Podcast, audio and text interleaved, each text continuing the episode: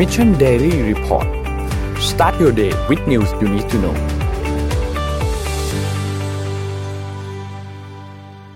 สวัสดีครับยินดีต้อนรับเข้าสู่ Mission Daily Report ประจำวันที่ 20 กันยายน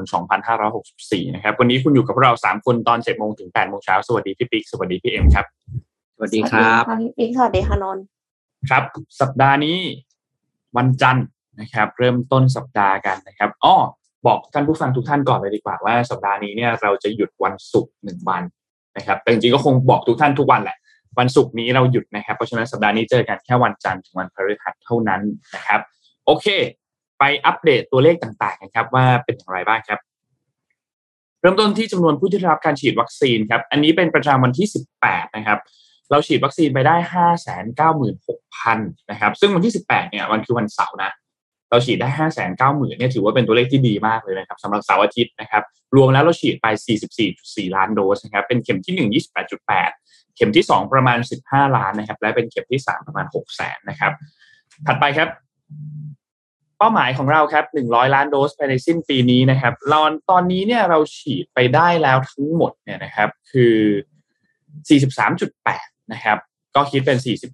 43.86%นะครับ เราควรจะฉีดให้ได้ประมาณวันละ5 4 0 0 0 0แต่ล่าสุดเราฉีดได้เกือบเกือบ6 0 0 0 0ซึ่งก็ไม่มีปัญหาอะไรนะครับเหลือเวลาอีก 104 วันครับ จะหมดปี 64 ครับถัดไปครับ สถานการณ์ผู้ป่วยครับ อยู่ในโรงพยาบาลปกติประมาณ 45,000 คน อยู่ในโรงพยาบาลสนามประมาณ 86,000 คนนะครับเป็นผู้ป่วยอาการหนักลดลง 55 คนครับอยู่ที่ 3,646 นะครับ และใส่เครื่องช่วยหายใจเพิ่มขึ้น 8 คนครับอยู่ที่ 768 นะครับ รักษาหายประมาณ 12,000ครับนี่คือตัวเลขสถานการณ์ผู้ป่วยล่าสุดครับไปดูตัวเลขเศรษฐกิจกันบ้างครับ เริ่มต้นกันที่เซตครับเซตครับวันศุกร์ที่ผ่านมานะครับอยู่ที่1,125.65 นะครับ ติดลบ 0.37 นะครับหุ้นต่างประเทศครับเริ่มต้นที่ดาวโจนส์ครับติดลบ 0.48%นะครับ NASDAQ ครับติดลบ 0.91%ครับ NYSE ครับติดลบ 0.70% f t s e ครับติดลบ 0.91%และฮั่งเส็งครับบวก 1.03เปอร์เซ็นต์ตัวเดียวในตลาดนี้นะครับ ไปดูราคาน้ำมันดิบครับ ตอนนี้ราคาน้ำมันดิบ ต้องบอกว่ายังอยู่ในราคาที่ที่สูงอยู่นะครับ แต่ว่าแม้ว่าจะมีการปรับตัวลงเล็กน้อยนะครับ อยู่ที่เบรนท์เวสต์เท็กซัสครับอยู่ที่ 71.97 นะครับ ติดลบ 0.88 แล้วก็เบนครูดออยครับ ติดลบ 0.44%นะครับ อยู่ที่ 75.34 นะครับ ราคาทองคำครับ บวกเล็กน้อยครับ 0.03%ครับ อยู่ที่ 1,754.34 นะครับ และคริปโตเคอเรนซีนะครับ ติดลบ ทั้งกระดาษเลยนะครับบิตคอยครับอยู่ที่ประมาณ 47,000ถึง48,000นะครับอีเทเรียมอยู่ที่ประมาณ 3,300ครับ Binance 412 Cardano ครับ 2.37 ครับดอชคอย0.2384 และ Solana อยู่ที่ 161.81 ครับ นี่คืออัปเดตตัวเลขภาพรวมทั้งหมดในวันนี้ครับอะเดี๋ยววันนี้มี stat มาฝากด้วยนะครับ ไม่ได้เอา stat มาฝากกันนานละนะครับ อะเอาขึ้นมาทีละอันเลยครับดับ อ่าพี่ดับ อ่าอ่าสแตทมาอันนี้นะครับ อันนี้เป็นสถิติเกี่ยวกับว่างบประมาณที่แต่ละประเทศเนี่ยใส่ลงไปในเรื่องของการศึกษามากน้อยแค่ไหนเมื่อเทียบกับเป็นเปอร์เซ็นต์ต่อ GDP ประเทศนะครับ โดยนี้เนี่ยเก็บอ่าเป็นปี 2018 นะครับ โดยสีน้ำเงินเนี่ยเขาเรียกว่าเป็น primary หรือ secondary แล้วก็ post secondary นะครับก็เป็นการศึกษาที่จนถึงระดับ high school นะครับส่วนสีฟ้าเนี่ยเป็นการศึกษาทุกระดับที่เหนือกว่าระดับ high school ขึ้นไปนะครับถ้าสูงสุดก็คือนอร์เวย์นะครับ 4.7%กับ 2 2.03 นะครับ แล้วก็ประเทศสำคัญผมไฮไลท์ประเทศสำคัญสำคัญแล้วกันเนอะที่ UK นะครับ 4.1 กับ 2.0 นะครับสหรัฐอเมริกา 3.5 กับ 2.5 นะครับ ที่อ่า เยอรมนีนะครับอยู่ที่3แล้วก็1.3นะครับญี่ปุ่น2.6แล้วก็1.4แล้วก็รัสเซีย2.4กับ1.09นะครับอะไปดูตัวต่อไปครับ อันนี้คันนี้เมื่อกี้นโยบายในเรื่องของงบประมาณประเทศคันนี้เป็นครอบครัวของคนชาติไหนที่ใช้จ่ายเงินในด้านการศึกษาสูงที่สุดนะครับ ถ้าดูจะเห็นแล้วว่าฮ่องกงเนี่ยคือเป็นประเทศที่มีการ ค่าใช้จ่ายในด้านการศึกษาสูงที่สุดในโลกนะครับอยู่ที่ประมาณหนึ่งแสนสามหมื่นสองพันหนึ่งร้อยหกสิบเอ็ดเหรียญเหรียญนะครับ ต่อคนต่อปีนะครับรองลงมาคือ UAE นะครับสิงคโปร์นะครับสหรัฐอเมริกานะครับ แล้วก็ประเทศในเอในในอาเซียนนะก็อย่างเช่นออสเตรเลียเนี่ยอยู่ที่สามโอ้หนูขอโทษมาเลเซียนะครับอยู่ที่สองหมื่นห้าพันสี่ร้อยเจ็ดสิบเก้าเหรียญนะครับ แล้วก็ถ้าในอาเซียนในเอเชียอื่นก็มีอินเดียนะครับหนึ่งหมื่นแปดพันเก้าร้อยเก้าเหรียญนะครับ จีนที่เราได้ยินข่าวว่าค่าใช้จ่ายทางด้านการศึกษาสูงเนี่ยอยู่ที่ประมาณสี่หมื่นสองพันแปดร้อยเก้าสิบสองเหรียญนะครับ อะ ตัวต่อมา ต่อมาเป็นเรื่องของ อันนี้ อืม อะไรเป็นสาเหตุที่ทำให้เราสึกช้อปปิ้งหรือเขาเรียก shopping inspiration นะอะไรที่ทำให้เราสึกอยากใช้จ่ายนะครับ อย่างแรกเลยอันดับหนึ่งตอนนี้ก็คือ Search Engine ครับ Search ไป Search มาก็เลยอยากซื้อนะครับ อันที่สองก็คือซื้อตามเพื่อน อันที่สามเห็นจากโซเชียลมีเดียอันที่สี่เข้าร้านนะครับ อันที่ห้าคือดูจากเว็บไซต์หรือแอปต่างๆ อันที่หก visit online store เห็นโฆษณาสุดท้ายก็คืออ่านการรีวิวนะครับต่อมาครับ เศรษฐกิจประเทศใดในยุโรปเล็กที่สุดนะครับโอ้โหมันเล็กขนาดเล็กคือ พี่อ่านทำไม่ออกอันเดร่าน่าจะเป็นประเทศที่เล็กที่สุดนะครับ ในยุโรปตอนนี้ก็คืออยู่ที่ประมาณสามจุดหนึ่งหกล้าอ่าพันล้านเหรียญสหรัฐเท่านั้นนะครับ อันเดร่าที่น่าจะเล็กที่สุดละนะครับ อะต่อมาครับอ่าอัตราการเพิ่มของอเขาเรียกว่า autonomous driving นะ หรือที่เราที่บอกเป็นเป็น level 2นะ ก็คือเล็บไม่ใช่เล็บรถเนี่ยขับได้เองเลยนะครับ ถ้าเทียบย้อนหลังไปประมาณ 7-8 ปีเนะถ้าในปี 2013 เนี่ยจะเห็นว่าสีเขียวอ่อนเนี่ย level 2เนี่ยอยู่แค่ประมาณ 5%นะครับ แต่ว่าในปัจจุบันนี้เนี่ยมีส่วนแบ่งของการใช้งานอยู่ที่ 26%แล้ว แล้วก็คาดว่าเทรนด์นี้เนี่ยจะเพิ่มขึ้นไปเรื่อยๆนะครับอะน่าจะเป็นต่อมาครับ น่าจะเป็นอันสุดท้ายละอ้อก่อนสุดท้ายครับ อันนี้ คนสหราชอาณาจักรมองผู้นำประเทศต่างๆ ในโลกแล้วเขามองแบบทัศนคติบวกหรือลบยังไงนะครับ คนยูเคบอกว่าไบเดนเนี่ยมีภาพลักษณ์เป็นบวก เห็นให้ให้คะแนนบวกของโจไบเดนยี่สิบเจ็ดเปอร์เซ็นต์ให้อ่าจัสตินทรูโดยี่สิบเปอร์เซ็นต์แล้วก็แองเกลาเมอร์เคิลเนี่ยสิบห้าเปอร์เซ็นต์นะครับ แล้วก็ขณะที่ให้คะแนนกับ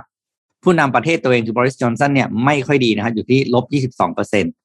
แล้วก็ติดลบสูงสุดเลยก็คือปูตินของเราครับ ลบไปเจ็ดสิบสามเปอร์เซ็นต์นะครับอะสุดท้ายต่อมานะครับ อันนี้เป็นชาร์ตสุดท้ายละ ก็คือสิบห้าปีของแองเจล่าเมอร์เคิลนะครับ คะแนนนิยมของเธอ ที่ประชาชนของเธอ ของของเยอรมันมองแล้วก็ให้คะแนนกับเธอนะครับ ก็จะมีว่าช่วงนี้เนี่ยคะแนนนิยมเธอจะ เธอดีมากคือเหมือนก็คำถามเขาถามง่ายๆว่าแองเกลาเมอร์เคิลเนี่ยดู good job or bad job อะนะครับ ถ้าปีล่าสุดที่ธนาคารที่เราจะลงตำแหน่งเนี่ย เห็นว่าคะแนนของเธออยู่ที่ 82%เป็น good job นะครับ ก็น่าจะเป็นผู้นำโลกที่กำลังจะอำลาตำแหน่งในสิ้นเดือนกันยานี้เนี่ย เรียกว่าอำลาตำแหน่งอย่างอย่างสง่างามเนาะนะครับอันนี้กำลังทำข้อมูลอยู่นะครับ ถ้าทันพรุ่งนี้จะเอามาเล่าให้ฟังว่า 15 ปีที่แองเจล่าเมอร์เคิลอยู่ในตำแหน่งเธอทำอะไรให้ประเทศเยอรมันไว้บ้างนะครับไปต่อครับนนโอ้ยน่าจะน่าจะน่าสนใจนะน่าสนุกเลยอืมยังไงรอฟังพี่ปิ๊กมาเล่าให้ฟังครับว่าจะมีเรื่องอะไรบ้างพี่เอ็มก่อนนะครับ ค่ะ ขออัปเดตเรื่องอวกาศนิดนึงค่ะโอ้ใช่ก็ใช่ใช่ Inspiration 4 นะคะ ที่เราดูครับกันไปเมื่อวันพฤหัสบดีนะคะ ว่ามีการอ่า SpaceX เนี่ยปล่อยภารกิจ Inspiration 4 ในการส่งพลเรือน 4 คนที่ไม่ใช่นักบินอวกาศมืออาชีพของรัฐ ไปสู่วงโคจรของโลกเป็นครั้งแรก แล้วก็ท่องแคปซูลเนี่ยเอ่อท่องอวกาศในแคปซูลอวกาศ Crew Dragon ในการโคจรที่ระดับความสูงประมาณ 585 กิโลเมตรเป็นระยะเวลา 3 วันเนี่ยภารกิจ Inspiration 4เนี่ยก็คือกลับสู่โลกเป็นที่เรียบร้อยแล้วนะคะ ขอย้อนไปนิดนึงว่าได้รับทุนจากนักธุรกิจชื่อจาริดไอแซคแมนซึ่งเป็นผู้ก่อตั้งและ CEO ของ Shift for Payment คือจาริดไอแซคแมนเนี่ยรับหน้าที่เป็นผู้บัญชาการของภารกิจ เพราะว่าแบบเหมือนโกเป็นพี่ใหญ่ เป็นคนจ่ายตังค์เนาะแล้วก็มีฮาร์ลีย์อาร์เซโน ผู้ช่วยแพทย์แห่งโรงพยาบาลวิจัยเด็กเซนต์จูดเป็นนักท่องเที่ยวอวกาศคนที่สองคือ ผู้ช่วยแพทย์คนเนี้ยฮาร์ลีย์เนี่ย ผู้หญิงตัวเล็กๆอะเขาเคยเป็นผู้ป่วยมะเร็งในเด็กด้วย แล้วก็หายแล้วนะคะเขา represent hope เป็นความหวัง แล้วคนที่สามก็คือคริสเซมบรอสกี้เป็น Data Engineer ค่ะเขาบริจาคเงินก็เลยได้ขึ้นไปนะแล้วคนที่สี่อืมก็คือดรเซียนพร็อกเตอร์เป็น ศาสตราจารย์ธรณีศาสตร์ ซึ่งได้รับการคัดเลือกเพราะว่าเป็นผู้ประกอบการที่ใช้แพลตฟอร์มร้านค้าออนไลน์ Shift4Shop ของ Jared i s a c m a n นะคะรับหน้าที่เป็นนักบิน ระหว่างปฏิบัติภารกิจข้างบนนั้นเขามีการวิดีโอคอลคุยกับเด็กๆ ที่ St. Jude's Hospital ด้วย คือเป็นแบบการ represent hope อย่างแท้จริงอะคือมีโอกาสได้ทำให้เด็กๆอะเห็นว่าแบบเนี่ยขึ้นไปบนอวกาศแล้วเป็นแบบนี้นะ เขาก็จะแบบมีความหวังในการที่จะรักษาตัวเองให้หาย แล้วก็ เรียนให้เก่งเพื่อที่จะได้ขึ้นไปบนอวกาศบ้างใช่ไหมคะแล้วก็มีวิดีโอคอลที่คุยกับทาง New York Stock Exchange ด้วย แล้วก็ได้ ring closing bell ได้ ring closing bell จากอวกาศมานะคะ ก็ดูน่าตื่นเต้นมากแล้วก็มีการพาชมโดม คือมันจะมีแบบ มันจะมีโดมใสๆที่เอาไว้ออกไปเพื่อที่จะดูแล้วก็ถ่ายรูปโลกได้ด้วยค่ะ ก็ การที่ลูกเรือสี่คนขึ้นไปนะคะ คือคือเป็นชั้นบรรยากาศไม่ใช่ชั้นบรรยากาศละเป็นอวกาศที่สูงกว่าสถานีอวกาศนานาชาติ ISS แล้วก็สถานีอวกาศเทียนกงของจีนด้วย ดังนั้นสี่คนนี้ก็เลยได้รับรังสีมากกว่านักบินอวกาศที่อยู่บนสถานีอวกาศทั่วไปพอกลับลงมาแล้วเนี่ยเขาก็จะต้องศึกษาค่ะว่าตกลงร่างกายของมนุษย์พลเรือนปกติเนี่ยที่ไม่ได้ ไม่ใช่นักบินอวกาศมืออาชีพอะเวลาที่ขึ้นไปแล้วลงมาแล้วมันจะมีผลกระทบอะไรกับร่างกายบ้าง เพราะว่าในอนาคตเนี่ย ถ้าคนอย่างเราอยากจะขึ้นไปบ้าง จะได้รู้ว่าจะต้องเตรียมการยังไง หรือว่าจะต้องใส่เครื่องมืออะไรเพื่อที่จะป้องกันสิ่งเหล่านี้นะคะ แล้วก็ในอนาคตค่ะ เราก็จะเห็นภารกิจท่องอวกาศเพิ่มขึ้นค่ะ เพราะว่าตั้งแต่เดือนมกราคมปีหน้านะคะ SpaceX และ Extreme เนี่ยก็จะร่วมมือกันปล่อยภารกิจ AX1 ส่งผู้โดยสารสี่คนไปยังสถานีอวกาศนานาชาติค่ะ แล้วก็หลังจากนั้นเนี่ยทอมครูซจะมีแผนขึ้นไปถ่ายภาพยนตร์บนสถานีอวกาศนานาชาติด้วยค่ะ ก็ติดตามกันต่อไปค่ะ แต่ว่ามีขออีกข่าวหนึ่งที่เป็นเกี่ยวกับข่าวอวกาศเหมือนกัน ก่อนหน้านี้เมื่อประมาณกลางเดือนมิถุนายนนะคะจีนเนี่ยส่งนักบินอวกาศสามคนขึ้นสู่ชั้นบรรยากาศเพื่อที่จะก่อตั้งก่อสร้างสถานีอวกาศแห่งใหม่ ก็คือสถานีอวกาศเทียนกงเนี่ยให้แล้วเสร็จนะคะ สามคนเนี่ยประกอบไปด้วยไหเซิ่งหลิวป๋อหมิงไหเซิ่งหลิวป๋อหมิงทางหงโปนะคะ ขึ้นไปจากศูนย์ปล่อยดาวเทียมในทะเลทรายโกบี สู่ชั้นบรรยากาศเนี่ยเขาก็ปฏิบัติภารกิจนะคะ ด้วยการคือต้องไปประกอบโมดูลหลักเทียนเหอ ของสถานีอวกาศเทียนกงให้แล้วเสร็จล่าสุดกลับกลับลงมายังโลกแล้วเหมือนกัน ก็คือสำเร็จแล้วนะคะ 90 วัน ก็ถือว่าเป็นข่าวดีอีกข่าวหนึ่งค่ะ ของของเทคโนโลยีอวกาศค่ะข่าวดีมากกลับเร็วเนาะแป๊บเดียวเนาะสามประมาณสามสี่วันแล้วก็ทุกอย่างเรียบร้อยคงไม่รู้สึกว่าแป๊บเดียวนะเก้าสิบวันในอวกาศแต่ว่าตอนนี้ก็คือกักตัวอยู่นะคะ ต้องกักตัวสิบสี่วันสี่คนนี้เขาไปมาเก้าสิบวันแล้วเหรอเอ้าไม่ใช่ค่ะสี่คนเนี้ยไปมาสามวันเดียวไม่ใช่เหรอแต่ว่าของจีนของจีนนะเก้าสิบวัน อืม เจ๋งเจ๋งเจ๋งเจ๋งชอบชอบอ่าเดี๋ยวพี่พาไปดูเรื่องวัคซีนนิดนึงนะครับ ที่ที่อินเดีย เพราะว่าอันนี้ก็มีนัยยะเหมือนกันอยากให้ดูว่าครับเอ่อเขาทำอะไรกันที่นู่นนะครับ เมื่อวันศุกร์ที่ผ่านมานะครับ อินเดียเนี่ยก็ได้ทำเขาเรียกว่าเป็นแหมที่ใช้คำว่า world record ก็ได้เลยนะ เพราะว่าเป็นวันเดียวที่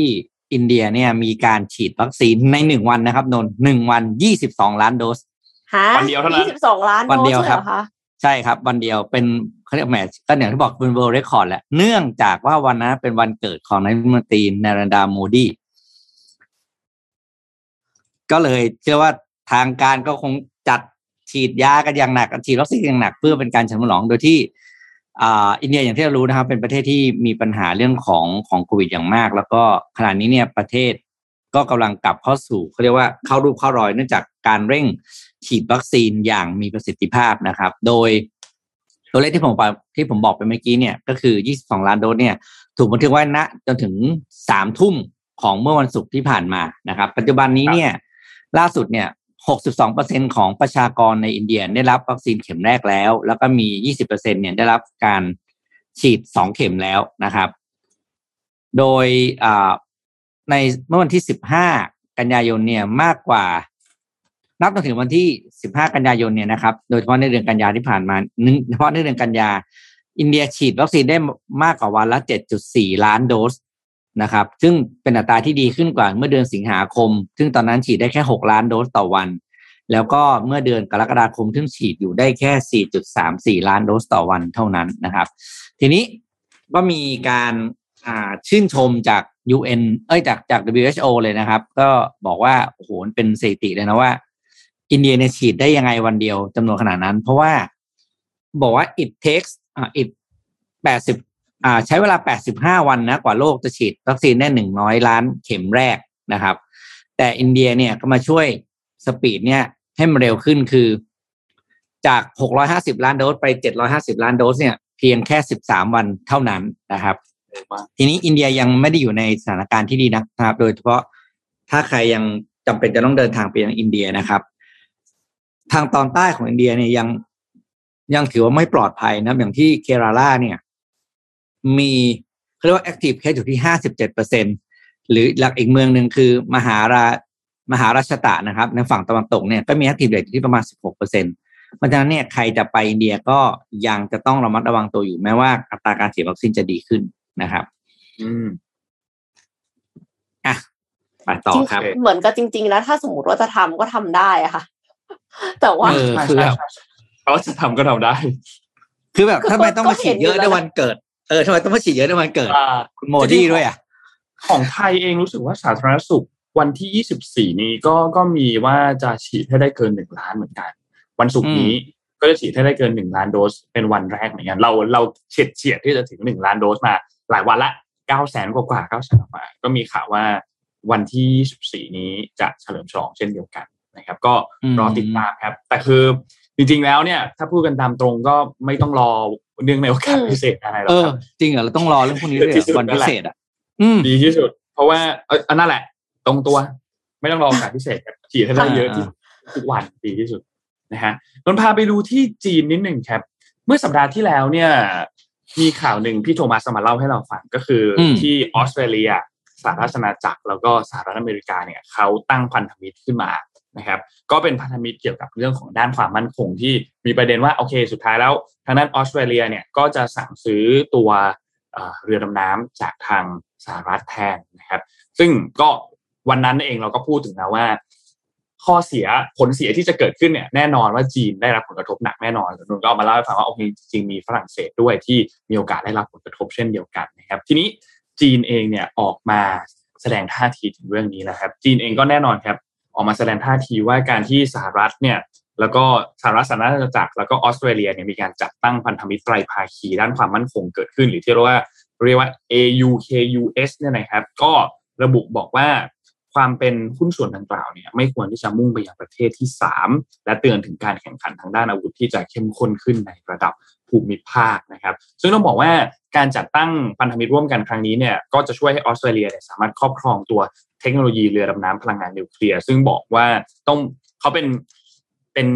เหมือนอาวุธที่สามารถที่จะตอบโต้ท้าทายการขยายอำนาจของจีนในภูมิภาคได้นะครับ แล้วก็เจ้าหน้าที่สหรัฐเองก็ไม่ได้กำหนดกรอบเวลาว่าจะส่งตัวเรือดำน้ำนี้เนี่ยไป ถึงเมื่อไหร่ส่งไปกี่ลำนะครับ ระบุเพียงแค่ว่าออสเตรเลียเองยังไม่มีโครงสร้างพื้นฐานด้านนิวเคลียร์เพราะฉะนั้นก็ต้องใช้ความพยายามต่อเนื่องเป็นเวลาหลายปีนะครับ ซึ่ง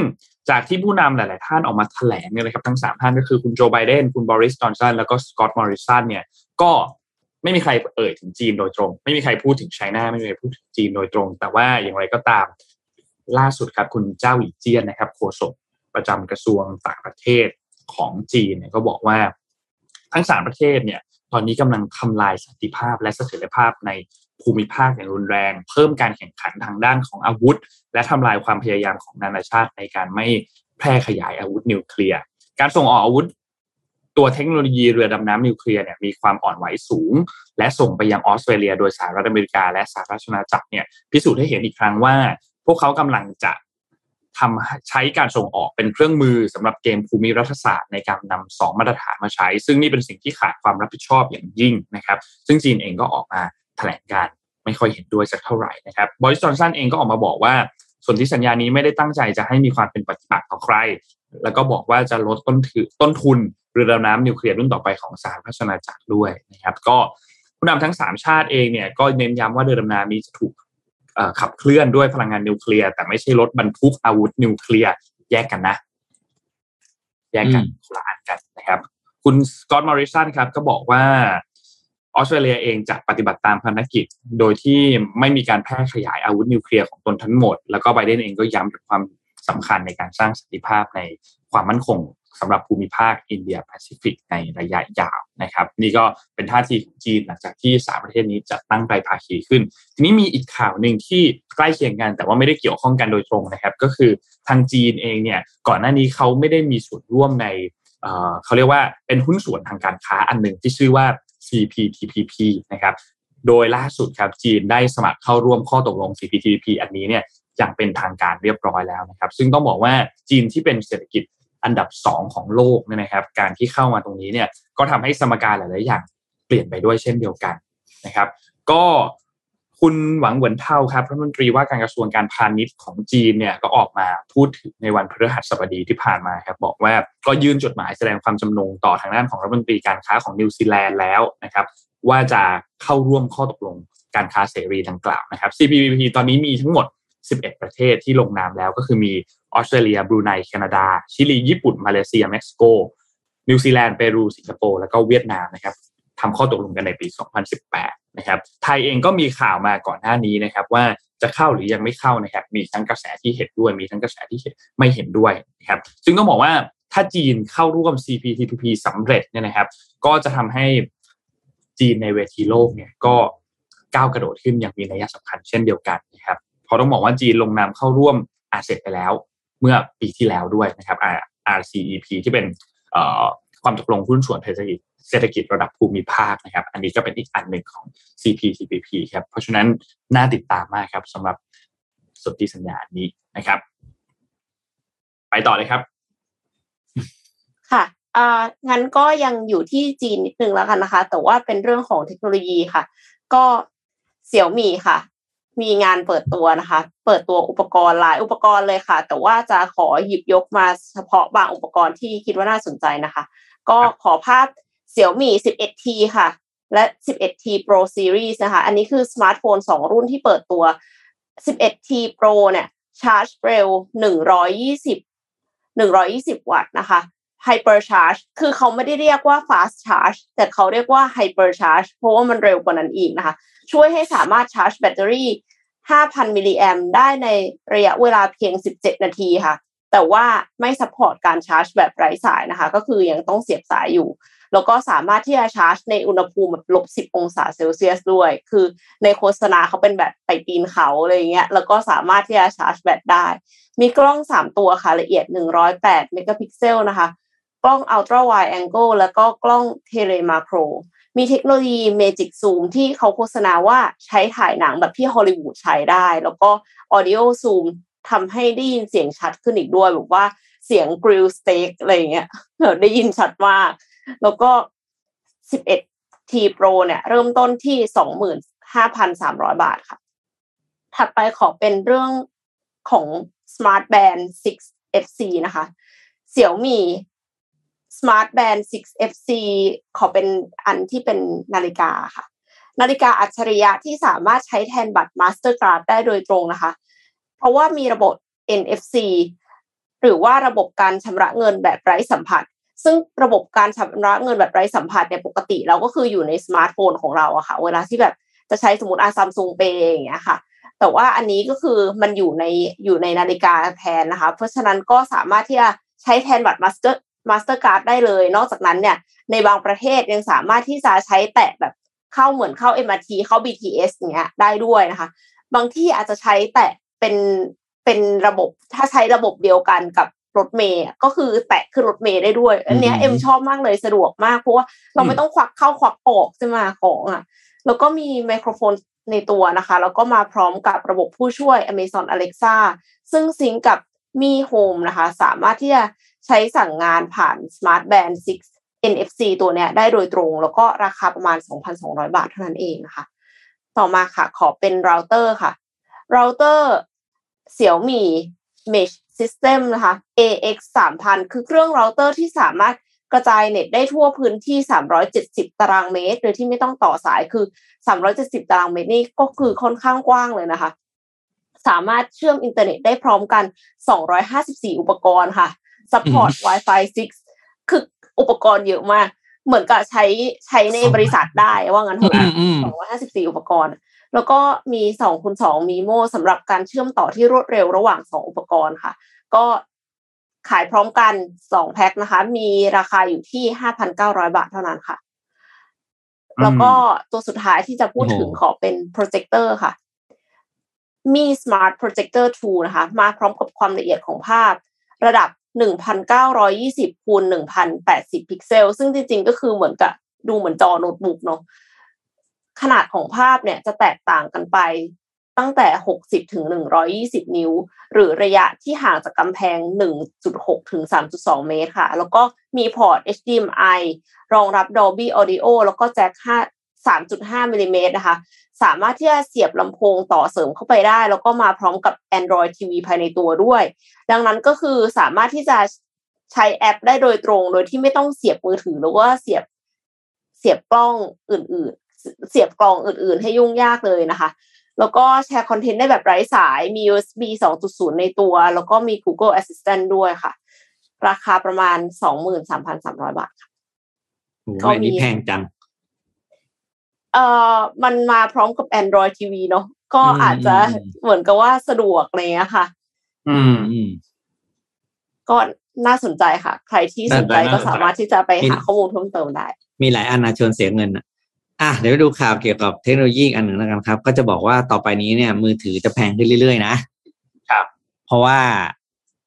rare earth นะครับ ซึ่งเป็นเขาเรียกว่าส่วน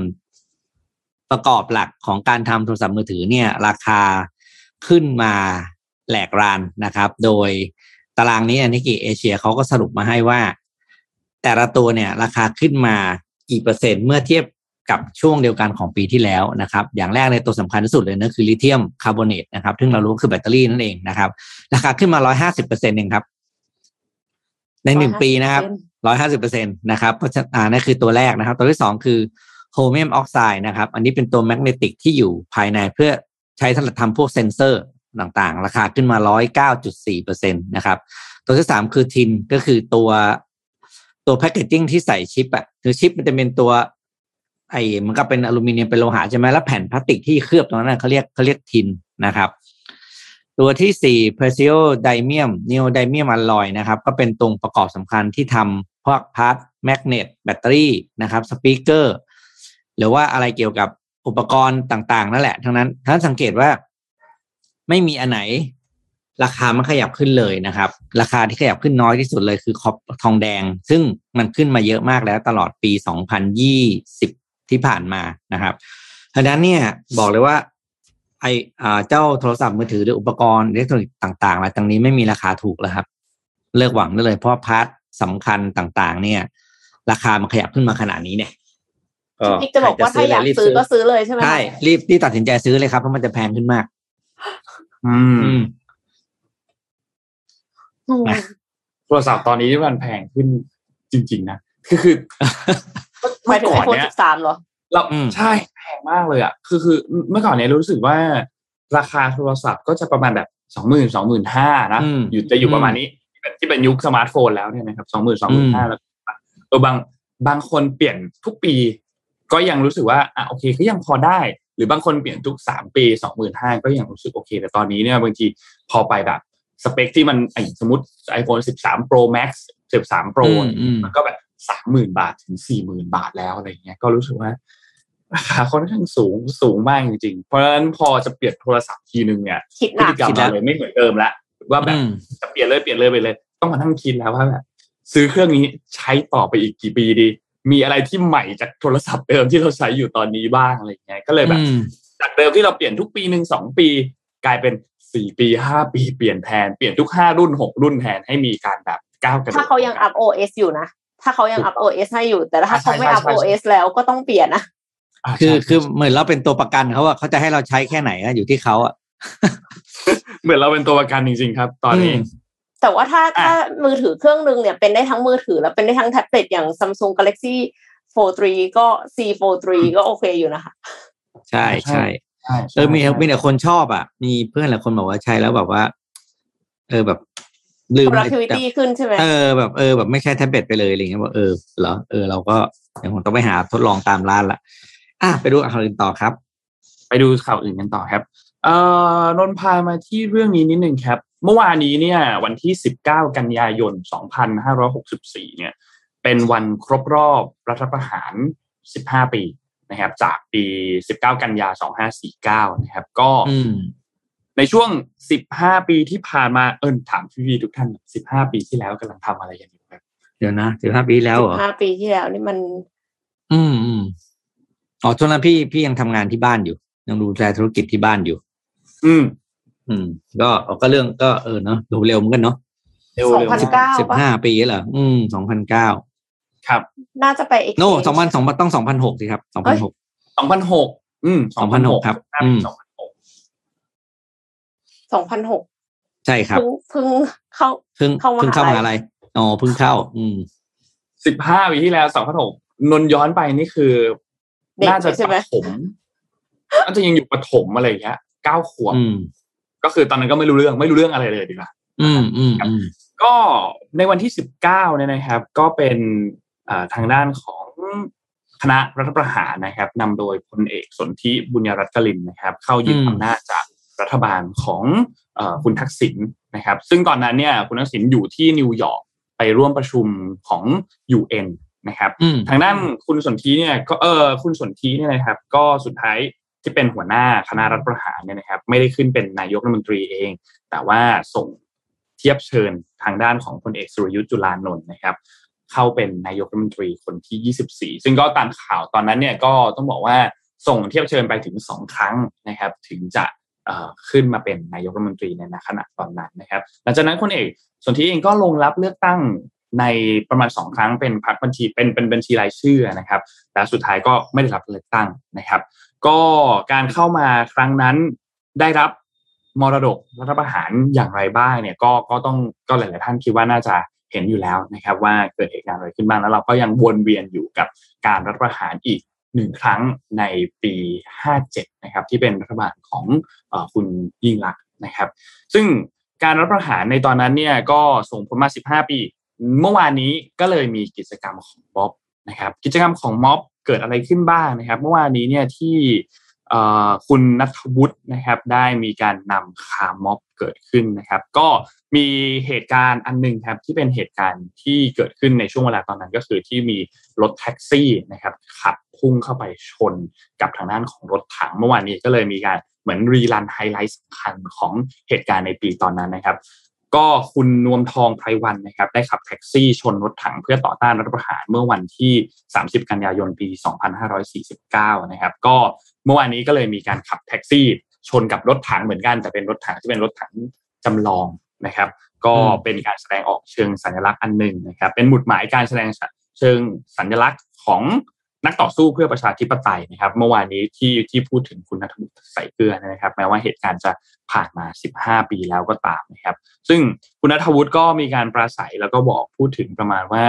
เอ่อ กิจกรรมอันนี้เนี่ยเป็นกิจกรรมชื่อขับรถยนต์ชนรถถัง 15 ปีที่ผ่านมามีการยึดอำนาจ 2 ครั้งนะครับ มีการเลือกตั้ง2ผลมีการตั้งรัฐบาลในค่ายทหาร เห็นการปราบปรามประชาชนขบวนการชุมนุมยึดทำเนียบรัฐบาลยึดสนามบินสุวรรณภูมิผลของการเลือกตั้งต่างๆ และกระบวนการยุติธรรม 2 มาตรฐาน มีการอุ้มหายจับคนไปคุมขัง มีการไล่ล่าจนคนไทย ด้วยกันต้องลี้ภัยไปต่างแดน ทั้งหมดก็เพื่อให้พลเอกประยุทธ์จันทร์โอชาได้เป็นนายกรัฐมนตรี ซึ่งคืนความอัปยศที่สุด ในแผ่นดินพลเอกประยุทธ์ได้หลอมรวมคนทุกรุ่นทุกวัยรวมใจคนไทยต่างยุคต่างสมัยด้วยการเดินเคียงข้างกันเจ็บปวดแบกรับความรู้สึกความกดดันทางการเมืองและมีความรู้สึกเดียวกันคือพลเอกประยุทธ์ต้องออกไปนะครับ นี่คือคำปราศัยของคุณนัทวุฒิเมื่อวานนี้นะครับ แล้วก็มีการพูดถึงสถานการณ์ต่างๆนะครับ ซึ่งนนท์ก็คงไม่ลงรายละเอียดนะใครที่สนใจตัวสปีชนี้จริงๆ ก็ลองไปหาดูย้อนหลังสปีชอันนี้ก็ได้นะครับ แต่ทีนี้นนท์อยากให้ดูในปัจจุบันครับว่า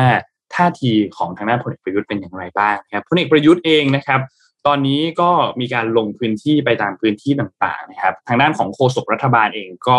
คุณธนกรนะครับ ก็บอกว่าการลงพื้นที่ของพลเอกประยุทธ์ตอนนี้เนี่ยก็เป็นไปตามปกติตามภาระของภาระหน้าที่ของนายกรัฐมนตรีที่ต้องเข้าไปช่วยเหลือแก้ไขให้กับแก้ไขปัญหาให้กับประชาชน ไปรับความดูว่ามีความเดือดร้อนอะไรเกิดขึ้นบ้าง แต่ไม่ได้หมายความว่าการที่นายกรัฐมนตรีลงพื้นที่จะ ต้องมีการยุบสภา มีคนเอาไปเชื่อมโยงกันว่าเอ้ยจะเตรียมจะยุบสภาหรือเปล่า จะมีการเลือกตั้งใหม่ไหมหรือมีการอะไรเกิดขึ้นหรือเปล่าก็เป็นคนละเรื่องกัน ไม่อยากให้หยิบยกการลงพื้นที่ของพลเอกประยุทธ์เนี่ยไปเชื่อมโยงกับการยุบสภานะครับ ซึ่งคุณธนกรโฆษกเนี่ยก็บอกว่ายืนยืนยันว่ารัฐบาลจะอยู่ครบวาระนะครับ ไม่มีเหตุผลอะไรที่จะต้องยุบสภา และสสพักร่วมรัฐบาลเองก็ยังคงให้การสนับสนุนพลเอกประยุทธ์เป็นอย่างดีนะครับโฆษกประจำสำนักรัฐมนตรีเนี่ย ออกกล่าวพูดถึงอีกว่า ถ้าจะจัดให้มีการเลือกตั้งใหม่เนี่ยก็จะยิ่งเพิ่มภาระค่าใช้จ่ายเพิ่มขึ้นอีก ทั้งการยุบสภาทั้งการเลือกตั้งใหม่นะครับ โดยเฉพาะงบประมาณแผ่นดินที่จะต้องมาใช้ในการจัดเลือกตั้งนะครับ ซึ่งงบประมาณเหล่านี้เนี่ยควรจะนำไปใช้แก้ปัญหาโควิดมากกว่า ฟื้นฟูเศรษฐกิจประเทศมากกว่า เพราะว่าประชาชนก็กำลังได้รับผลกระทบหนักๆอยู่ในช่วงเวลาตอนนี้นะครับนิด้าโพเขาทำโพออกมาอันหนึ่งครับบอกว่า ประชาชนตอนนี้จากการสำรวจความรู้สึกของประชาชนต่อการกระชับอำนาจของพลเอกประยุทธ์จันโอชา ด้วยการให้รัฐมนตรีออกจากตำแหน่งสองท่านเนี่ยนะครับ ก็บอกว่า 24%บอกว่าเหมาะสมแล้วเห็นด้วยนะครับ 23.54%บอกว่าพี่น้องสามปอแค่เล่นเกมการเมือง แต่จะไม่มีการแตกแยกออกจากกันนะครับ 17%บอกว่าไม่เห็นด้วยรู้สึกว่าไม่เหมาะสมนะครับ แล้วก็ 6.7%บอกว่ารัฐบาลพรรคพลังประชารัฐเนี่ยจะ ตกแยกมากขึ้น แล้วก็ 11.2.92%เนี่ยนะครับ บอกว่านายกจะได้รับคะแนนนิยมทางการเมืองน้อยลงนะครับ นอกจากนี้ครับมีความเห็นอันหนึ่งที่เป็นต่อว่าพลเอกประยุทธ์จะขึ้นเป็นหัวหน้าพรรคพลังประชารัฐแทนพลเอกประวิตยเนี่ยก็ 56%บอกว่าไม่ควรจะเข้าไปยุ่งกับพรรคพลังประชารัฐเลย 21%บอกว่าไม่ต้องเป็นหัวหน้าพรรคพลังประชารัฐ แต่ต้องคุมพรรคให้ได้นะครับ และสุดท้ายครับคำถามคือพลเอกประยุทธ์ควรจะตั้ง พรรคการเมืองเลือกตั้งสัมมนาหรือเปล่า ก็บอกว่า 58%ก็บอกว่าไม่เห็นด้วย ที่จะให้มีการตั้งพรรคนะครับ 19 ประมาณ 20%บอกว่าเห็นด้วย 10%บอกว่าค่อนข้างเห็นด้วย แล้วก็ 7.82%บอกว่าค่อนข้างไม่เห็นด้วยนะครับ ก็ประมาณนี้ครับสำหรับนิดาโพแล้วก็ 15 ปีของรัฐประหารที่เกิดขึ้นครับ โอ้สิบห้าปีแหมจะบอกว่า จะบอกว่า เรารัฐประหารผิดเวลามันก็ไม่ถูกแล้วจริงมันไม่ควรจะมีนะ แต่ว่าเอาไหนไหนมันก็เคยมีมาแล้วในอดีตชาติ เพราะเราก็เป็นหนึ่งในเราก็เป็นประเทศที่ไม่แพ้ใครในโลกเรื่องจำนวนรัฐประหารถูกไหมเดี๋ยวก่อนจะดีพี่จะบอกว่า ไม่แต่พี่ก็บอกว่าไม่แพ้ใครอย่างเงี้ยแต่พี่ก็บอกว่าครั้งสองครั้งหลังสุดที่มันเกิดมันเกิดในยุคที่โลกเปลี่ยนแปลงเร็วมากไงคือคือจะถ้าจะเทียบจำนวนปีนะครับ เทียบจำนวนปีสิบห้าปีในยุคปัจจุบันย้อนหลังไปสิบห้าปีเนี่ยกับสิบห้าปีเมื่อสามสิบปี สิบห้าปีของเมื่อสาสิบปีก่อนอะเออพี่ว่าความเปลี่ยนแปลงของโลกมันมันต่างกันเยอะนะ แต่สุดท้ายอย่างที่ว่าแหละ คือพี่เราบอกว่ารับประหารมันดีนะ แต่เขาว่าบ้านเรามันเผอิญมันมาเกิดเรื่องเนี้ย ในจังหวะที่โลกเขาวิ่งเร็วมากไงแล้วไม่นับเรื่องของเทคโนโลยีนะ ไม่นับจีนที่เขาก้าวขึ้นมา ไม่นับโอ้อะไรเต็มไปหมดเลยอะเราก็เลยอยู่แถวๆเนี้ยแล้วก็ไม่นับคนที่ใช้กลไกทาง สภาเป็นการอะไรอย่างเงี้ยนะเออก็เลยนะเดี๋ยวนี้แหละต่อไปน่าเสียดายน่าเสียดายจริงๆอืมก็หวังว่าคงจะไม่มีอีกเนาะเราก็ได้แต่หวังว่าอยากให้เป็นกลไก หวังว่าให้เป็นกลไกที่ประชาชนเลือกกันเอง ประชาชนก็โหวตไม่เอากันเองก็ได้อะไรอย่างเงี้ยนะอยากให้มันเป็นแบบนั้นมากกว่าใครไม่ดีเลือกรอบหน้า แล้วก็ไม่เลือกเขาก็เท่านั้นเอง อืแล้วก็ตรวจสอบกันไปใครทำงานยังไงอะไรอย่างงี้ อะไปข่าวอื่นต่อ เอ็มมีอะไรไหมจ๊ะมีมีสิ่งเหล่านี้ค่ะ ครั้งแรกของสีจันนะคะ ที่ต่อยอดความสำเร็จมาจากการเป็นแบรนด์เครื่องสำอางค่ะ แต่ว่าสามสิ่งนี้คืออะไรไปดูโฆษณากันก่อนค่ะ 24 ชั่วโมง ผิวต้องเจออะไรมากมาย แห้ง หรือมัน ผิวก็ต้องเติมน้ำเหมือนกัน ถึงเวลาปฏิวัติทุกปัญหาผิวขาดน้ำ ครั้งแรกของสีจันกับ Skin Moisture Burst Gel Cream เจมจีจีเจลจีจีที่ย่อมาจากกรีเซอริลกลูโคไซด์จีเจตุนลึกล็อกด้วยกรีซอริลฟูโคไซด์ ผิวชุ่มชื้นขึ้นทันที 154%ล็อกผิวฉ่ำน้ำ ยาวนาน 24 ชั่วโมง น้อยไป ต้อง 72 ชั่วโมง จีจี72 ชั่วโมง จีจี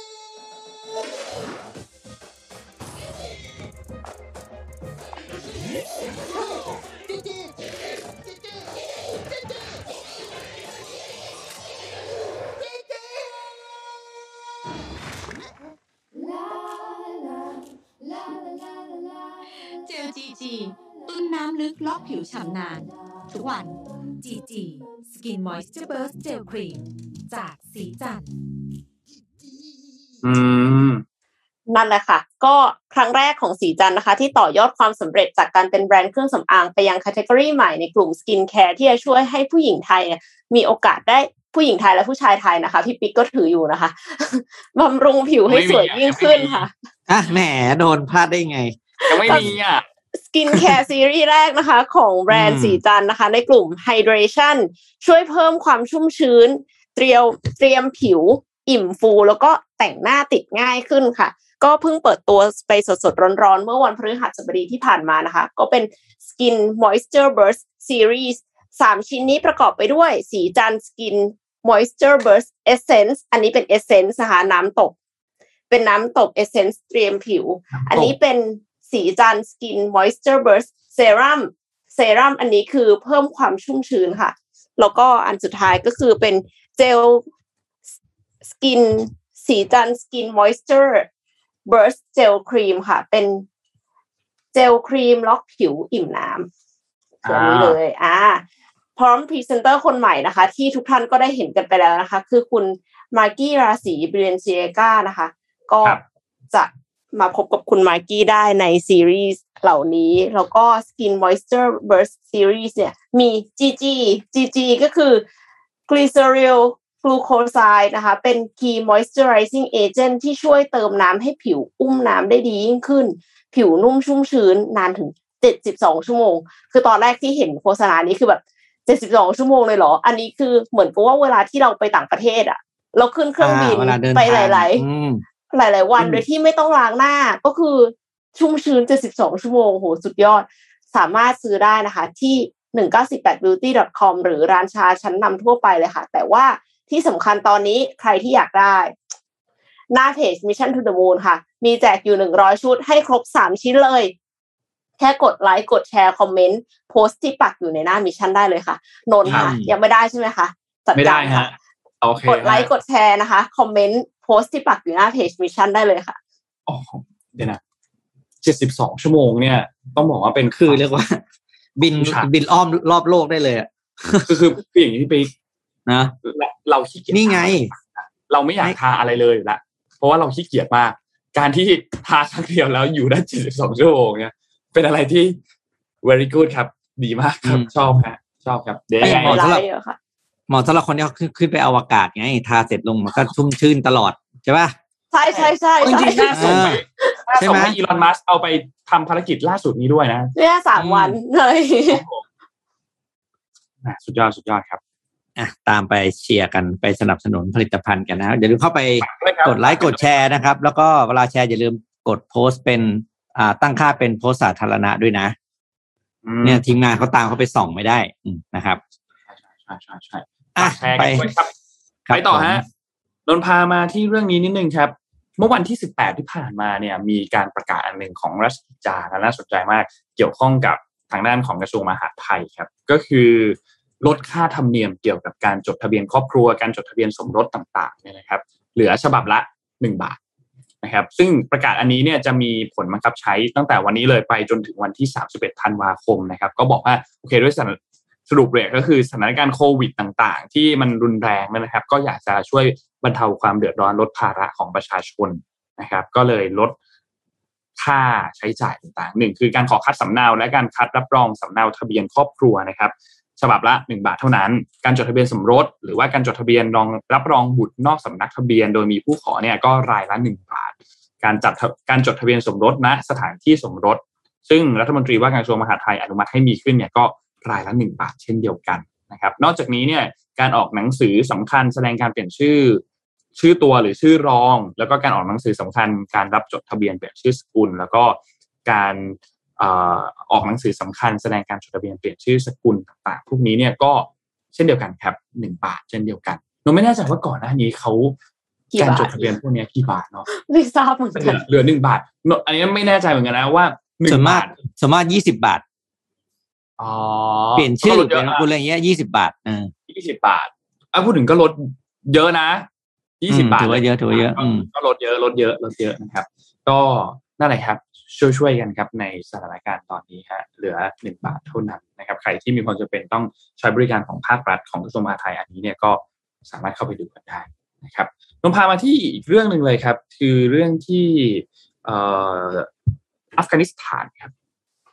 เมื่อวานนี้ครับทางด้านของพลเอกแฟรงค์แมคเคนซี่เนี่ยผู้บัญชาการกองบัญชาการกลางสหรัฐเนี่ยนะครับได้มีการแถลงข่าวที่เพนทากอนครับผู้สื่อข่าวก็มาเต็มแล้วก็บอกว่า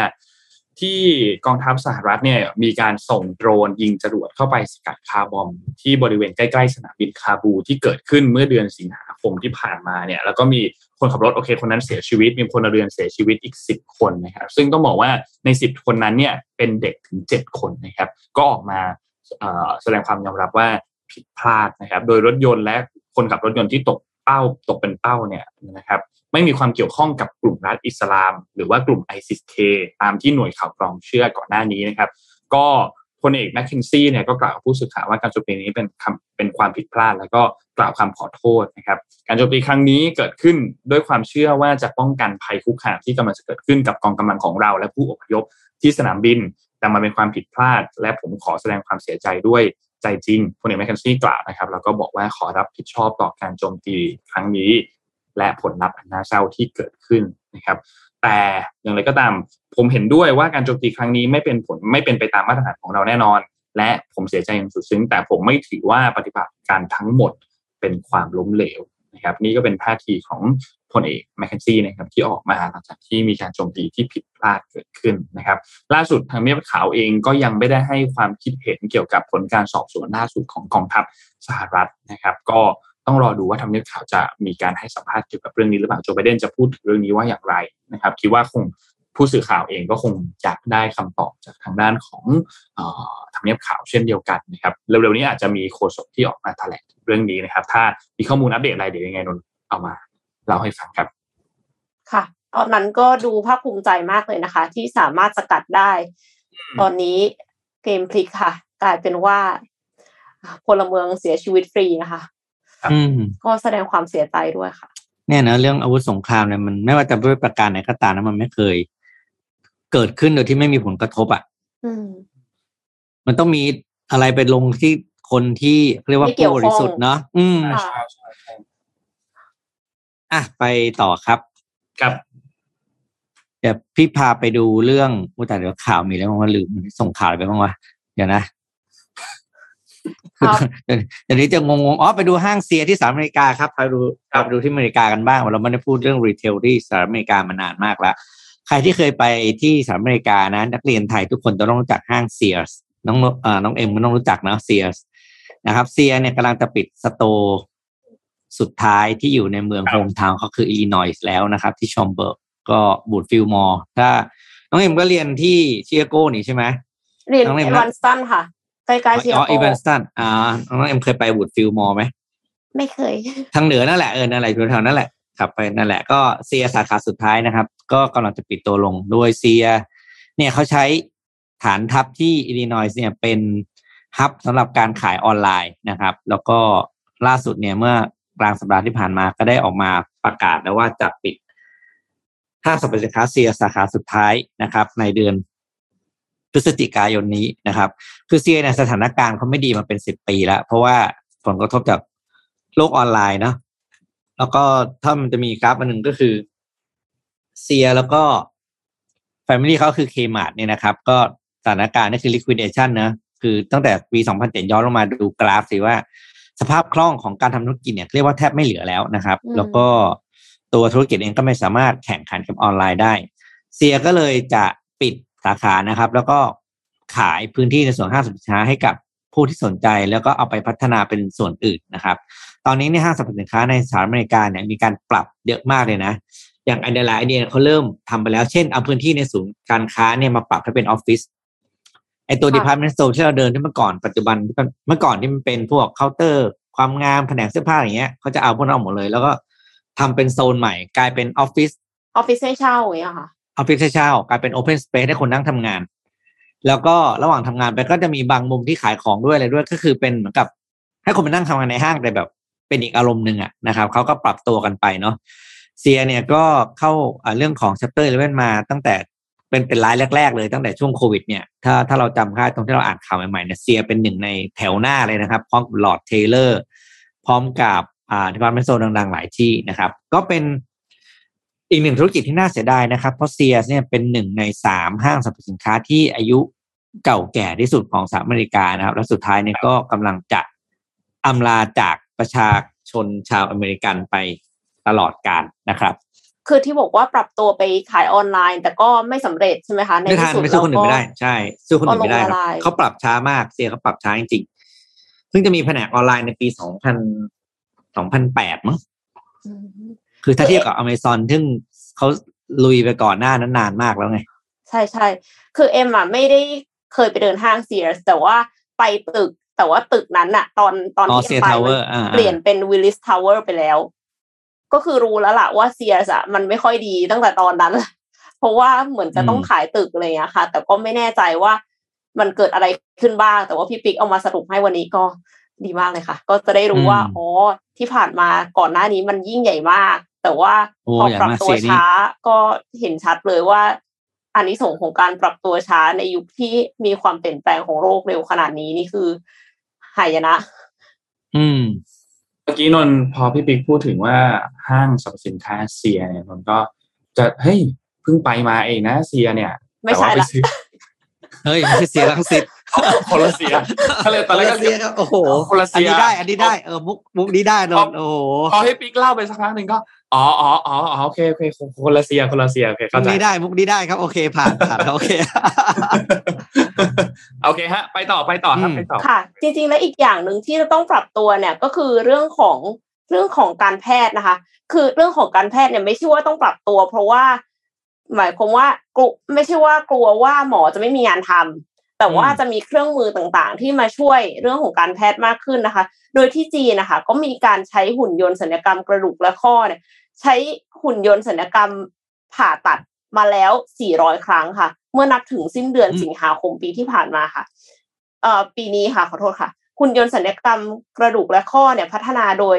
ทีนาวีเป็นบริษัทเทคโนโลยีจีนนะคะ สามารถที่จะวิเคราะห์กายภาพกายภาพขอโทษค่ะ กายวิภาคของผู้ป่วย ความสัมพันธ์ระหว่างกระดูกสันหลังและสะโพก รวมถึงดำเนินการผ่าตัดตามแผนการสำหรับผู้ป่วยแต่ละราย ได้อย่างแม่นยำด้วยค่ะ คือที่ที่เราเห็นว่ามันมีการใช้หุ่นยนต์ จะใช้หุ่นยนต์เนี่ยคือใช้ไปแล้วนะคะ แล้วใช้มาแล้ว 400 ครั้ง เอ็มก็เลยรู้สึกว่าเซอร์ไพรส์มากว่าเออ จริง ๆ แล้วคือไม่ใช่ว่าแค่ทดลองทดลองแต่เอามาใช้แล้วจริง ๆ ก็เลยขอไปพาไปดูอีกข่าวหนึ่งเหมือนกันค่ะ หมอจีนในซินเจียงใช้หุ่นยนต์ช่วยผ่าตัดสมอง ลดเวลาอืมลดรอยแผล คือนึกถึงปกติที่ผ่าตัดสมอง มันแบบเป็นงานที่ซับซ้อนมากๆ เราแพทย์ที่ผ่าตัดสมองเนี่ยก็ต้องแบบเก่งมากๆใช่ไหมคะขณะแพทย์ในอุรุมุชีเขตปกครองตนเองซินเจียงอุยกูร์ทางตะวันตกเฉียงเหนือของจีนเนี่ยเขานำหุ่นยนต์มาผ่าตัดศัลยกรรมประสาทใช้ครั้งแรกตั้งแต่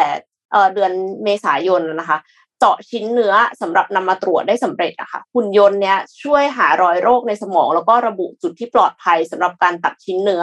ด้วยการวิเคราะห์ข้อมูลที่ได้จากการสแกนสมองค่ะ ด้วยความช่วยเหลือของหุ่นยนต์ตัวนี้ทำให้การตัดชิ้นเนื้อใช้เวลาเพียงไม่กี่นาที แล้วก็ทิ้งบาดแผลขนาดเล็กระดับมิลลิเมตรไว้ที่สมองของผู้ป่วยค่ะ แพทย์ยังสามารถนำหุ่นยนต์ตัวนี้จำลองการผ่าตัดได้หลายครั้ง เพื่อรับทราบข้อมูลที่เป็นประโยชน์ แล้วก็กำหนดขั้นตอนการทำงาน และตำแหน่งที่แน่ชัดได้ก่อนผ่าตัดจริงด้วยค่ะ คือจีนนี่เขาไปไกลมากแล้วนะคะ เทคโนโลยีในทุกด้านเลย รวมถึงเทคโนโลยีในการแพทย์ด้วย ชื่นชมค่ะ ก็อยากจะให้ไทยก้าวหน้าได้ไกลๆบ้างค่ะนนชอบเวลามีข่าวเกี่ยวกับพวก เทคโนโลยีการแพทย์เกี่ยวกับอะไรที่แบบเกี่ยวกับการรักษาคนอะไรเงี้ยนนท์รู้สึกว่ามันเป็นเรื่องที่แบบมัสำคัญเจ๋จริง ๆ เนาะคือเอาจริงๆแล้วตั้งแต่เด็กแล้วเราเรารู้สึกว่าอาชีพแพทย์เนี่ยเป็นอาชีพที่มันเจ๋งมากตั้งแต่ตอนแรกแล้วอะที่ที่สามารถที่จะแบบว่าเฮ้ยคนนี้ไม่สบายมา ไม่ได้เป็นคนนั้นด้วยนะแต่รู้ว่าคนนี้จะเป็นยังไงแล้วรักษายังไง ยิ่งแพทย์ผ่าตัดอะไรต่างๆนี่รู้สึกว่าแบบโหมัน Amazing มากเลยดูเวลาดูหนังแพทย์ผ่าตัดก็จะรู้สึกว่าแบบเฮ้ยเจ๋งจังเลยถ้า คนเราสามารถทำแบบนั้นได้ได้ด้วยหรออะไรอย่างเงี้ยรู้สึกเจ๋งมากเวลาเห็นข่าวเทคโนโลยีการแพทย์จะรู้สึกว่ามันเป็นเป็นเป็นข่าวดีตลอดเลยรู้สึกว่าแบบเออเทคโนโลยีมันช่วยให้เราก้าวหน้าช่วยเราสามารถรักษาคนไปได้เรื่อยๆชอบชอบมากชอบมากนนพามาที่รัสเซียครับ ที่รัสเซียวันที่ 17 ถึงวันที่ 19 ที่ผ่านมาเนี่ยมีการเลือกตั้งครับตอนนี้ผลการเลือกตั้งก็ออกมาพอสมควรแล้วนะครับซึ่งคาดว่าน่าจะเป็นพรรคของปูตินนะครับที่ได้รับคะแนนนำอยู่ในขณะนี้นนพาทุกคนมาเข้าใจนิดหนึ่งว่าการเลือกตั้งครั้งนี้มันสำคัญแค่ไหนแล้วมันเขาเลือกตั้งอะไรกันในรอบนี้นะครับโอเค อันแรกก่อนการเลือกตั้งครั้งนี้เนี่ยเป็นการเลือกตั้งสมาชิกสภาผู้แทนราษฎรครับก็คือสสเขามีทั้งหมด 450 ที่นั่ง ซึ่งอยู่ในรัฐสภาของรัสเซีย ที่รัสเซียเนี่ยเขาจะเรียกว่า สภาดูมา หรือว่าสเตทดูมานะครับ ซึ่งระบบการปกครองของรัสเซียเนี่ยก็มีทั้งรัฐสภา และมีทั้งประธานาธิบดี แต่ว่าผู้ที่อยู่ในตำแหน่งประธานาธิบดีเนี่ยคือคนที่กลุ่มอำนาจชี้ขาดทุกอย่างเรื่องของการเมืองเรื่องเศรษฐกิจ การพัฒนาประเทศต่างๆ โดยมีรัฐสภาที่มีหน้าที่ก็คือเสนอกฎหมายใหม่ขึ้นมานะครับ ทีนี้รัสเซียเนี่ยเป็นประเทศที่เป็นสหพันธรัฐครับมี 85 หน่วยปกครองนะครับค่อนข้างเยอะนะครับ ก็จะมีสภาท้องถิ่น หรือว่าทัศสภาท้องถิ่นที่อยู่ในบางแห่งด้วยมีบทบาทสำคัญก็อยู่ในท้องถิ่นนะครับ ก็ทำให้การเลือกตั้งต่างๆเนี่ยก็ไม่ว่าจะเป็นสภาเทศบาล สสท้องถิ่นอะไรต่างๆ พวกนี้เนี่ยก็มีความสำคัญทั้งหมดนะครับ โดยระบบการเลือกตั้งนี้เป็นการเลือกตั้งแบบผสมครับ ครึ่งหนึ่งก็จะเป็นสสบัญชีรายชื่อหรือ party list ส่วนอีกครึ่งหนึ่งก็จะมาจากสสเขต ใครที่ได้คะแนนสูงสุดในเขตก็จะ มีคะแนนได้มาเป็นสสเป็นตัวแทนของเขตนั้นๆนะครับ ทีนี้ในการเลือกตั้งเนี่ยมีคนลงทะเบียนใช้สิทธิ์เนี่ยนะครับ108ล้านคนในประเทศนะครับแล้วก็มีอีก2ล้าน2ล้านคนที่ใช้สิทธิ์จากต่างประเทศนะครับ ซึ่งหน่วยเลือกตั้งเขาเกือบเกือบแสนนะครับ ประมาณ95,000นะครับที่อยู่ในนั้น ทีนี้คนก็สงสัยว่าเฮ้ยแล้วทำไมต้องจัดเลือกตั้งสามวัน การเลือกตั้งสามวันเนี่ยจริงๆแล้วปกติที่รัสเซียเนี่ยเขาจะจัดการเลือกตั้งกันแค่วันเดียว คือจัดกันวันอาทิตย์ แต่ว่า ปีที่แล้วเนี่ยพอมีโควิดมีอะไรต่างๆ เกิดขึ้นมาเนี่ยเขาก็เลยขยายการเลือกตั้งจากหนึ่งวันขยายมาเป็นสามวันนะครับ ก็เริ่มต้นกันตั้งแต่วันศุกร์เลยสิบเจ็ดสิบแปดสิบเก้าจนถึงวันอาทิตย์ที่สิบเก้านี่ยนะครับ แล้วก็บางพื้นที่เองก็มีการลงคะแนนเสียงผ่านเว็บไซต์คณะกรรมการการเลือกตั้งด้วยเป็นลงคะแนนเสียงแบบแบบ new normal ผ่านทางอินเทอร์เน็ตแทนนะครับ ส่วนคนที่ลงเลือกตั้งเนี่ยนะครับ ก็มีพรรคการเมืองสิบพรรคนะครับ แล้วก็อย่างไรก็ตาม การเลือกตั้งฝั่งนี้เนี่ยมีผู้สมัครจากฝ่ายค้านเนี่ยถูกตัดสิทธิ์การลงรับสมัครเลือกตั้งมากที่สุดนะครับโดยทางการรัสเซียบอกว่าผู้สมัครเหล่านี้เนี่ยถูกตัดสิทธิ์เพราะกำลังถูกสอบสวนในความผิดทางอาญา ซึ่งในบรรดาผู้สมัครที่ถูกตัดสิทธิ์นั้นเนี่ยมีทั้งผู้ที่เคยได้รับการเลือกตั้งในระดับท้องถิ่นมาแล้ว แล้วก็มีทั้งคนที่ไม่เคยลงรับเลือกตั้งเลยนะครับ ก็ทำให้รอบนี้ การเลือกตั้งก็เลยน่าสนใจนะครับ ซึ่งสำหรับผลการเลือกตั้งครับนนมีข่าวมาจากสำนักข่าวทั้ง BBC แล้วก็บลูมเบิร์กนะครับ ก็ทาง BBC เองเนี่ยรายงานผลว่าตอนนี้เขายังนับคะแนนกันไม่เสร็จ แต่ว่าผลเบื้องต้นเนี่ยนะครับ ก็เป็น 45%ครับที่เป็น United Russia นะครับ ได้รับคะแนนโหวตนะครับ ก็ต้องบอกว่านำมาเป็นพรรคของปูตินนั่นแหละนะครับทำให้ก็ค่อนข้างอาจจะ เห็นผลแล้วหรือเปล่าว่าใครจะได้รับการเลือกตั้งนะครับคาดว่าตอนนี้คือเขากำลังกำลังนับคะแนนกำลังรอประกาศผลคะแนนอย่างเป็นทางการกันอยู่นะครับ คิดว่าพรุ่งนี้พวกเราเองก็น่าจะรับทราบผลการเลือกตั้งกันอย่างชัดเจนเดี๋ยวพรุ่งนี้ยังไงเอามารายงานกันให้ฟังดีแล้วว่าที่รัสเซียการเลือกตั้งผลเป็นอย่างไรนะครับแต่คาดว่าน่าจะเป็นฝั่งฝั่งของปูติน แต่อย่างไรก็ตามตอนนี้ก็มีการรายงานผลออกมาแค่ประมาณ 9%เท่านั้นนะครับยังบอกอะไรทั้งหมดไม่ได้เท่าไหร่นะครับ อันนี้คือข้อมูลจาก BBC นะ ณปัจจุบันอาจจะมีอัปเดตกว่านี้แล้ว แต่ว่าจากบทความที่อ่านอยู่ตอนนี้เขาอัปเดตตอนประมาณตีสองเนี่ยก็นับไปประมาณเก้าเปอร์เซ็นครับ คือก็เรียกนะฟักพักฝ่ายค้านอะไรนะโดนตัดสิทธิ์เยอะมากอะไรอย่างนี้ใช่ไหมตัดไปตัดไปตัดมาจนเหลือคนเดียวไม่ขนาดนั้นไม่ขนาดนั้นไม่ขนาดขนาดนั้นใช่ไหมเอออะก็รอดูแล้วก็กำลังรอดูรอดูรอดูไม่ไม่ไม่คงไม่พลิกโผนะใช่ไหมคิดว่าคงไม่พลิกโผแหละเออ เพราะว่า X ก็ exit poll เนี่ยก็ก็ค่อนข้างชัดเจนนะครับ อืมแล้วตัวตัว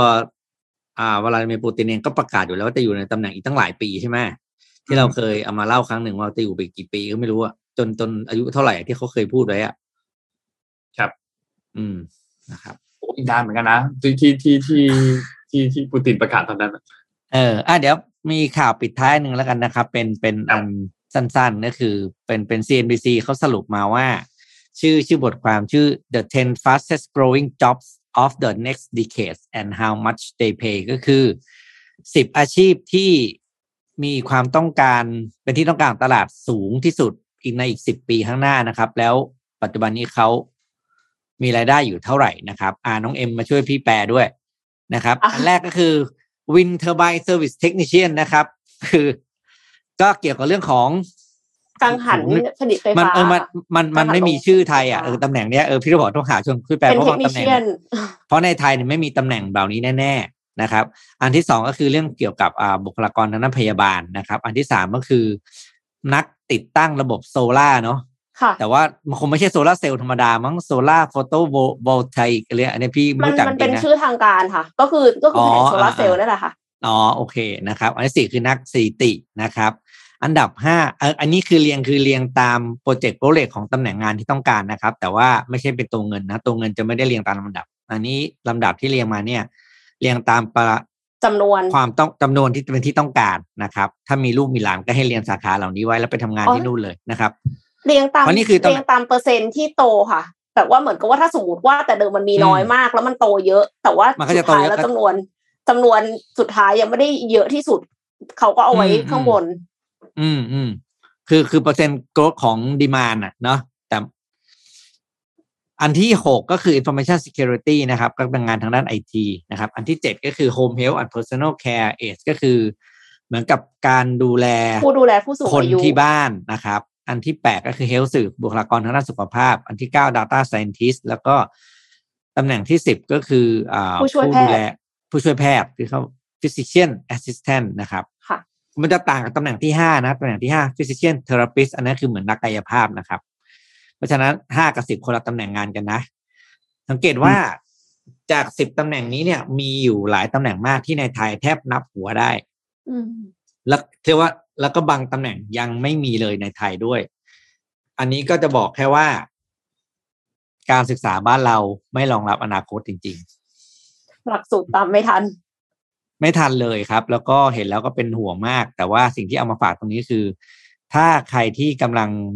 อ่าอยู่ในจังหวะชีวิตที่ลูกหลานต้องเลือกเรียนน่ะ ต้องอ่านเรื่องพวกนี้นะ เพราะว่ามันเป็นตัวกำหนดกำหนดชีวิตเขาเลยนะครับ ในอนาคตว่าเขาจบเรียนไปแล้วเขาจะไปทำงานไหน หรือเรียนอะไรไปแล้ว จะได้จะได้ใช้ในการประกอบอาชีพหรือเปล่า คือพี่เองพี่ไม่ไม่เคยต่อต้านการเรียนมหาลัยนะ ถ้าคุณเรียนในวิชาที่ถูกต้องแล้วเอาไปใช้ได้จริง แต่ที่บอกว่าเรียนไปแล้วไม่ได้อะไร เพราะว่า ไอสิ่งที่เขาให้เราเรียนน่ะ มันไม่มันไม่ค่อยทันโลกไงเราก็เลยรู้สึกว่าเอองั้น ถ้าเรียนแล้วมันไม่ทันโลกก็เสียเวลาออกมาเรียนจากชีวิตจริงเลยดีกว่า ครับ อืมจริงค่ะ เห็นด้วยค่ะ คือคือหลักสูตรก็ต้องเปลี่ยนให้ทันด้วยบางทีแบบว่า เรียนอะไรก็ไม่รู้คือยากมากเลยนะ แต่ว่าจริง ๆ แล้วไอ้สิ่งนั้นน่ะสมมติว่าภาษาบาลีสันสกฤตอะไรสักอย่างหนึ่งที่บอกว่าเป็น wording ที่ มันไม่เกี่ยวข้องกับชีวิตเราเลยอะคือไม่รู้เหมือนกันว่าจะให้เรียนทำไม ก็งงๆเหมือนกัน แต่ว่าก็อยากจะให้มีการปรับปรุงอะค่ะ หลักสูตรการศึกษาคือเหมือนกับ ไม่แน่ใจว่ามันบังคับทุกอย่างเกินไปหรือเปล่า พี่ไม่อยากจะบอกหลังแปดโมงแล้วได้เวลาแซะเดี๋ยวต้องเปลี่ยนแบ็กกราวด์ไปเนี่ยเฮ้ยอันนี้ขอคุยเรื่องสุดท้ายไปตำบลแล้วนะอารมณ์พูดพูดพูดเรื่องนี้แล้วแบบหงุดหงิดมันก่อนเพื่อนมันส่ง อันนี้มาการบ้านการบ้านของลูกหลานเขาทำออนไลน์เขาบอกว่า คำถามนั้นนี่คือถ่ายจากหน้าสมุดการบ้านเด็กเลยนะข้อใดคือความข้อใดคือสิ่งที่ลูกควรภูมิใจหนึ่งควรมีบ้านหลังใหญ่สองคืออพ่อพาไปเที่ยวศูนย์การค้าหรืออะไรอย่างเงี้ยนะสามคือ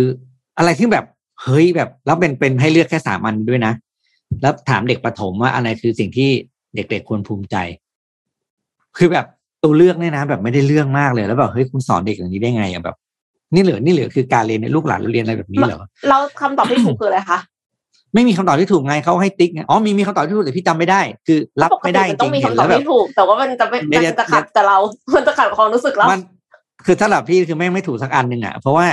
มันคือหนึ่งอันหนึ่งที่รู้สึกเนี่ยคือวัตถุนิยมต้องมีบ้านหลังใหญ่เนี่ยจำแม่นเลย เพราะว่าเป็นอันที่เป็นอันที่ลูกเพื่อนอะตอบไป แล้วมันก็บอกว่ามันก็มาเขียนกับพี่แบบมึงดูลูกกูเลยไปต่อบว่าต้องมีบ้านหลังใหญ่แล้วก็แบบคุยกันในบุเพื่อนใช่ไหมแต่แบบเนี่ยอีกสองอันก็ไม่ไม่ใช่เหมือนกันนะพี่อะกำลังจะเอามาเขียนเพจเรื่องนี้ เขียนบ่นเขียนบ่นฝากไปอืมถึงผู้มีอำนาจว่ากรุณาเลิกสอนเด็กแบบนี้สักที อืม คือแล้วให้คือเด็กจแบบริติ๊งกด้วยนะๆคือจริง ๆ สิ่งที่ถามอะ มันคืออม personal core values มันคือค่านิยมของชีวิต เพราะฉะนั้นเนี่ยมันไม่อืมควรจะมากำหนดด้วยซ้ำว่าค่านิยมของคุณควรจะเป็นมีอะแค่ไรสามอันนี้เออ มีแค่สามเอออัอันนี้เท่านั้นนะมันอะไรอจะเป็นย่างเงี้ยคำถามปลายเปิดปะปลายเปิดด้วยซ้ำเออใช่คือปัญญาอ่อนมากบอกเลยว่าปัญญาอ่อนมาก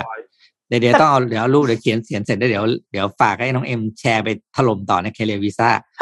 ได้ค่ะ แต่ว่าก็คือคือเอ็มรู้สึกว่าคือกะอืมสมมติว่าถามสิ่งเนี้ยอืมกับเด็ก มันเด็กมากอะ ก็จะยังไม่รู้หรอก ไม่มีทางที่จะรู้ในในจุดนั้นแต่ว่า ถ้าสมมติว่าให้เขาแบบลองคิดว่าเขาชอบอะไรเขารู้สึกดีกับการทำอะไรบ้าง เพราะอะไรอย่างเงี้ยค่ะ ในที่สุดอืมแล้วเขาก็จะรู้ว่ามันจะได้เรื่องกว่าสิ่เยอะที่สำคัญของชีวิตของเขาคืออะไร คุณค่าที่เขายึดถือคืออะไร ซึ่งแน่นอนถ้าสมมติว่าอย่างจีนอย่างเงี้ยเขาก็คงมีเรื่องที่เขาอยากปลูกฝัง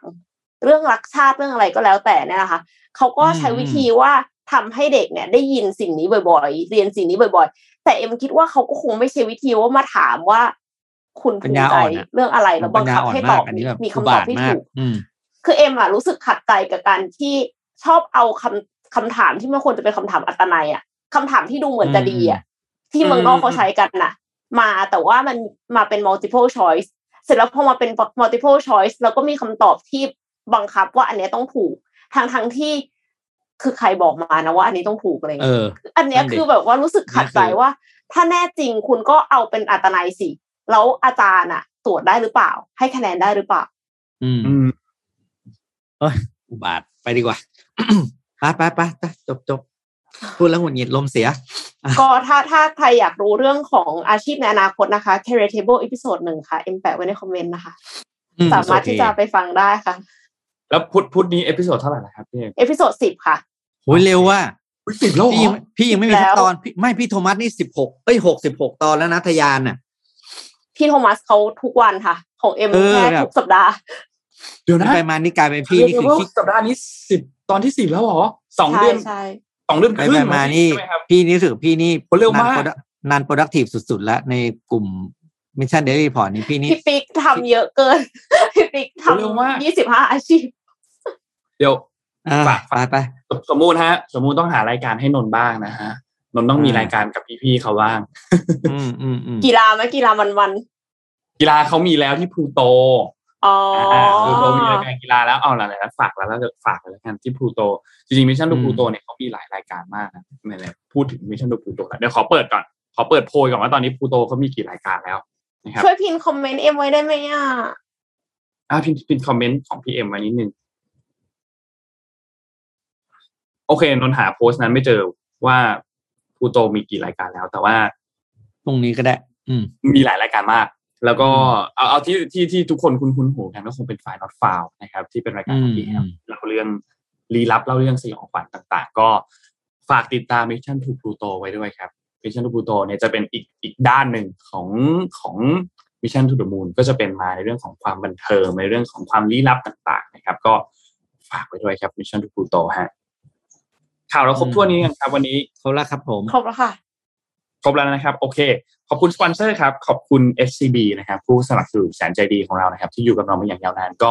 ขออยู่กับเราไปนานๆครับ SCB นะครับ และขอบคุณ Samsung Galaxy Z Fold 3 5G นะครับ ที่สุดของสมาร์ทโฟนจอพับครับ ใช้ได้ทั้งงานบันเทิงต่างๆ แล้วก็ใช้ได้ทั้งการทำงานนะครับ ต้องบอกว่าประสิทธิภาพสูงมาก ใครที่สนใจก็สามารถหาข้อมูลเพิ่มเติมได้ครับสำหรับกับ Samsung Galaxy นะครับ ขอบคุณ Oris ด้วยครับ ตอนนี้ Oris มีพันธกิจครับ อย่างที่เคยเล่าให้ฟังครับ Change for the Better นะครับเขาก็ร่วมกับทางด้านของ Thai Ocean Material นะครับ ในการที่จะจัดการเกี่ยวกับเรื่องของขยะพลาสติกนะครับ ทางด้าน Thai Ocean เนี่ยเขาก็เป็นบริษัทที่เป็นผู้เชี่ยวชาญนะครับ อยู่ที่สวิตเซอร์แลนด์นะครับเขาก็เลยร่วมกัน แล้วก็สร้างสรรค์นาฬิการุ่นใหม่ล่าสุดขึ้นมาครับ Oris Aquid Date Upcycle นะครับ ก็เป็นนาฬิกาที่ต้องบอกว่าทุกรุ่นเนี่ยจะมีเอกลักษณ์เป็นของตัวเอง เพราะว่าทำหน้าปัดเนี่ยทำจาก พลาสติกรีไซเคิลนะครับหรือว่า PET โดยผ่านกระบวนการ upcycle ทำให้แต่ละเรือนเนี่ยก็มีหน้าตาไม่เหมือนกันนะครับใครที่สนใจก็สามารถเข้าไปดูที่ Oris Counter ได้ตามห้างสรรพสินค้าชั้นนำทั่วไปเราแนะนำว่าไปที่สยามพารากอนก็สะดวกดีนะครับ แล้วก็ใครที่สนใจอยากหาข้อมูลเพิ่มเติมเองเนี่ยสามารถเข้าไปที่เว็บไซต์ t o k a d o r o t i m e c o m หรือว่าจะแอดไลน์ Oris th ก็ได้ อย่าลืมตัวแอดนะ at oris th นะครับ ก็ สนใจก็ลองติดตามกันได้นะครับและขอบคุณท่านผู้ฟังทุกๆท่านด้วยครับที่ติดตาม Mission Daily Report แจ้งอีกทีหนึ่งนะครับสัปดาห์นี้เนี่ยเราไม่มาวันศุกร์นะครับ เราเจอกันวันจันทร์ถึงวันพฤหัสนะครับ และพบกันใหม่อีกครั้งหนึ่งในวันพรุ่งนี้วันอังคารครับ สวัสดีครับ สวัสดีค่ะ